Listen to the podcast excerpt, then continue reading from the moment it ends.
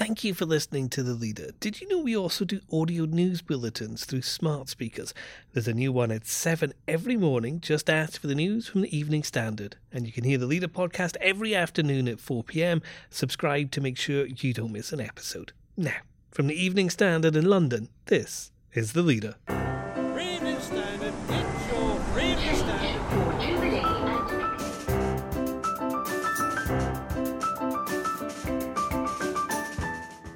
Hi, I'm David Marsland. We are now in phase two of the UK's coronavirus battle plan. We've moved from a situation where we were mainly in contain to we're now basically mainly delay.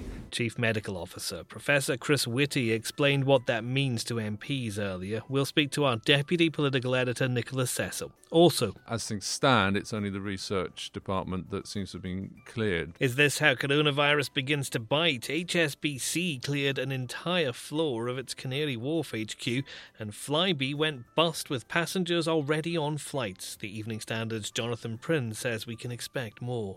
And This is Real Life in a Refugee Camp, the immersive experience being launched by the Imperial War Museum for its refugee season.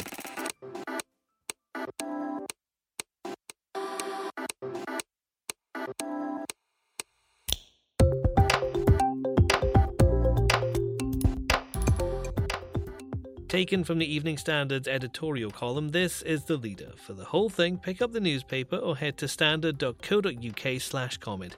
In a moment, after contain, delay, the next stage in the battle against coronavirus.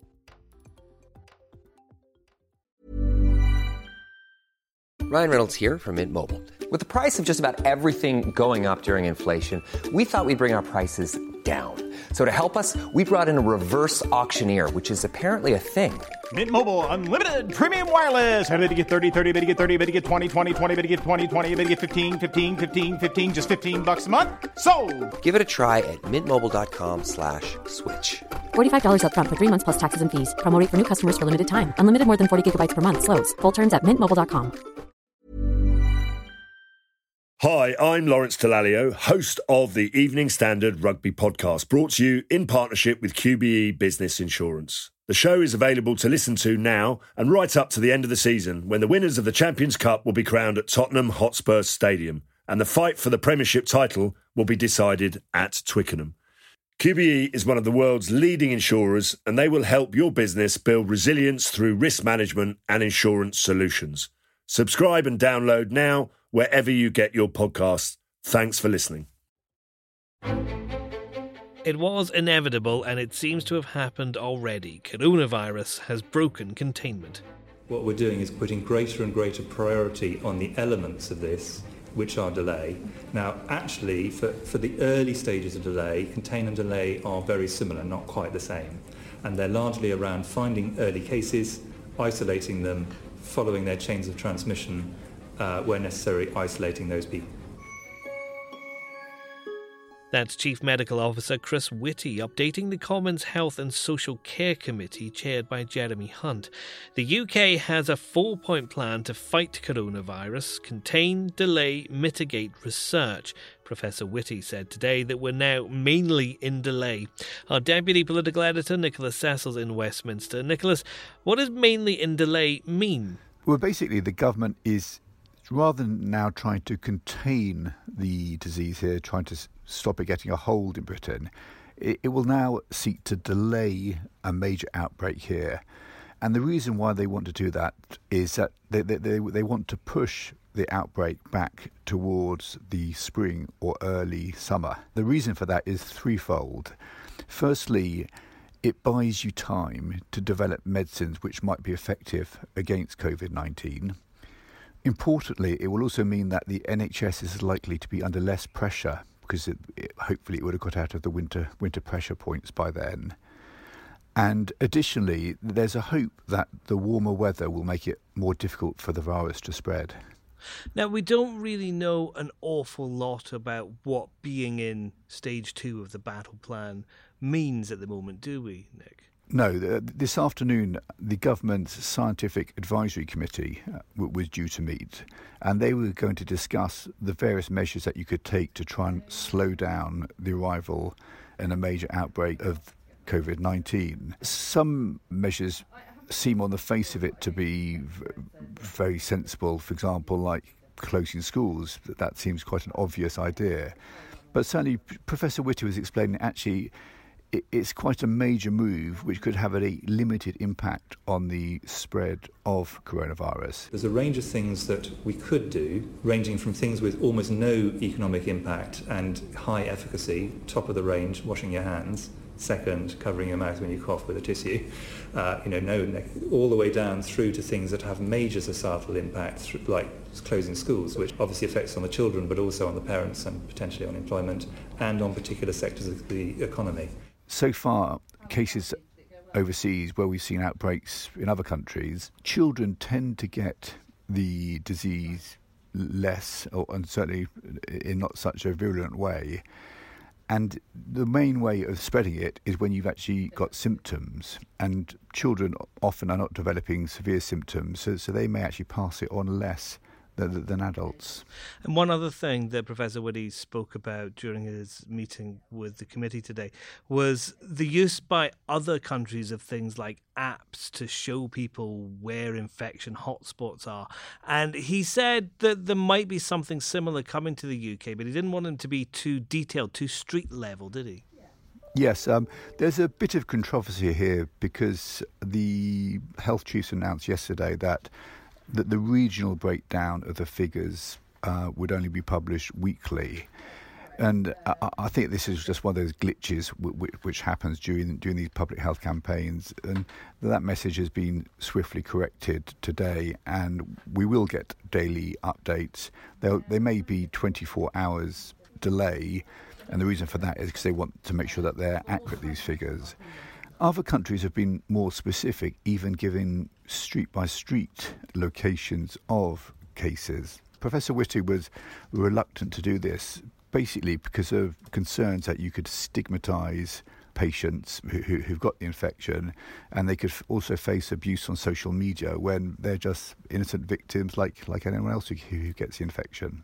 Some of the people who've had uh, the infection, or some people who people think might have the infection, have had a lot of um, social uh, problems uh, and vilification in social media and even occasionally uh, in more mainstream media.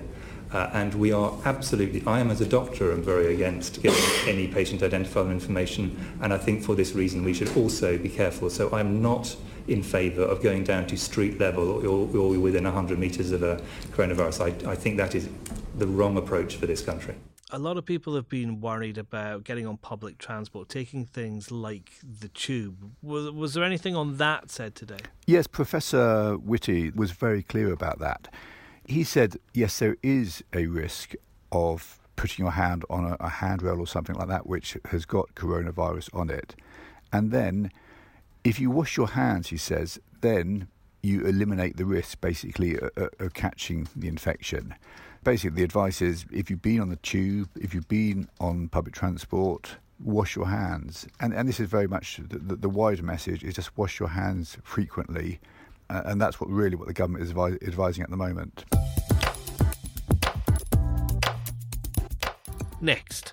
Got it. Just, I don't know. I don't know how I feel. It's just very um, shocking. Flybe passengers were getting on planes when the company went bust. We speak to consumer business editor Jonathan Prynn about what happened and separate coronavirus developments at HSBC in London. Hi, I'm Lawrence Dallaglio, host of the Evening Standard Rugby Podcast, brought to you in partnership with QBE Business Insurance. The show is available to listen to now and right up to the end of the season when the winners of the Champions Cup will be crowned at Tottenham Hotspur Stadium and the fight for the Premiership title will be decided at Twickenham. QBE is one of the world's leading insurers and they will help your business build resilience through risk management and insurance solutions. Subscribe and download now wherever you get your podcasts. Thanks for listening. Even when we're on a budget, we still deserve nice things. Quince is a place to scoop up stunning high end goods for 50 to 80% less than similar brands. They have buttery soft cashmere sweaters starting at $50, luxurious Italian leather bags, and so much more. Plus, Quince only works with factories that use safe, ethical, and responsible manufacturing. Get the high-end goods you'll love without the high price tag with Quince. Go to quince.com slash style for free shipping and 365-day returns.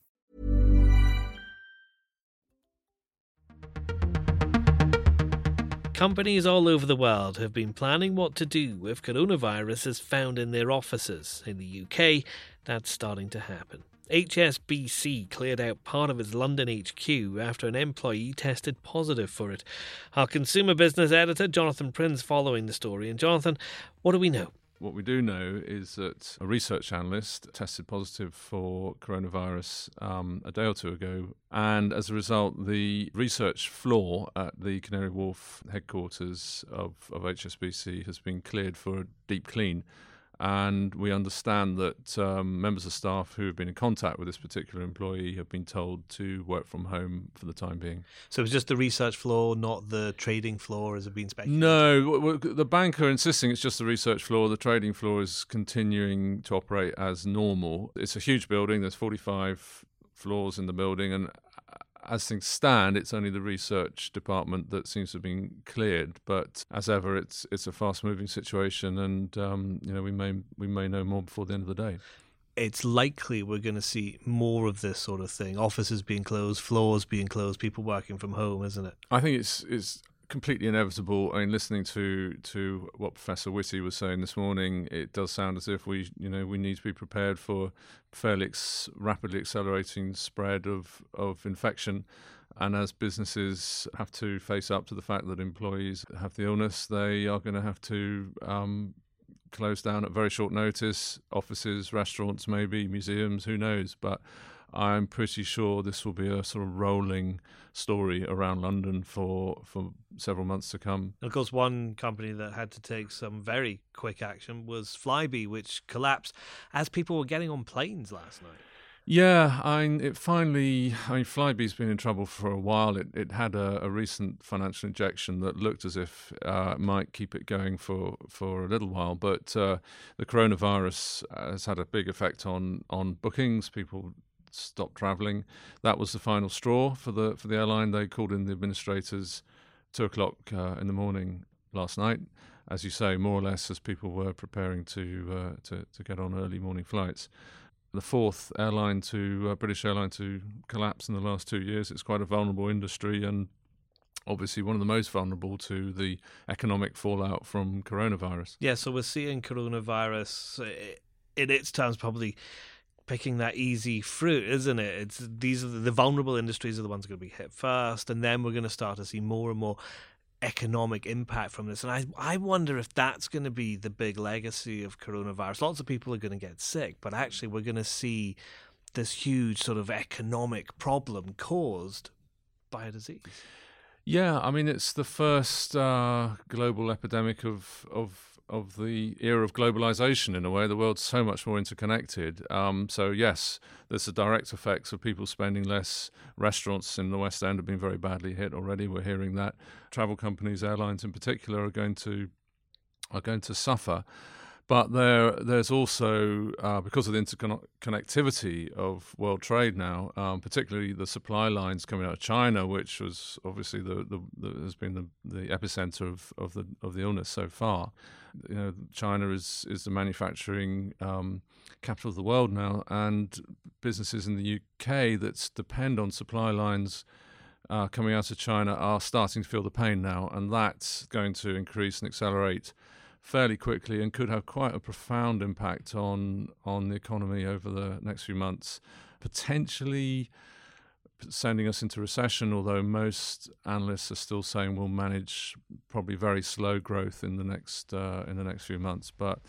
Uh, yeah, coronavirus recession is something that's very much a possibility. And you can read more on that story online at standard.co.uk. Now,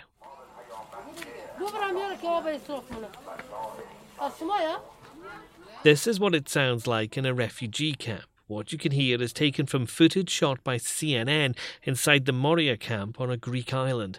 18,000 people currently live there.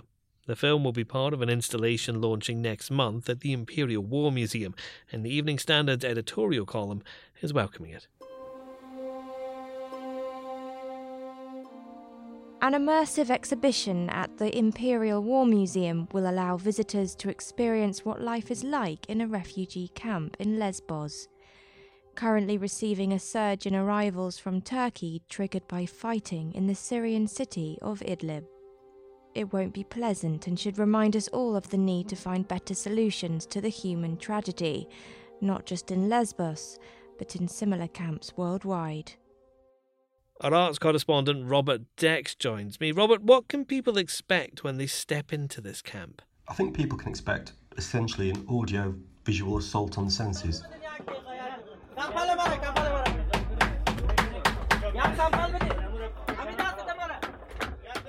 The idea is to give some idea, and it can only be a you know a notion of exactly what it's like in a camp originally built for about 2,000 people that is now home to tens of thousands of people.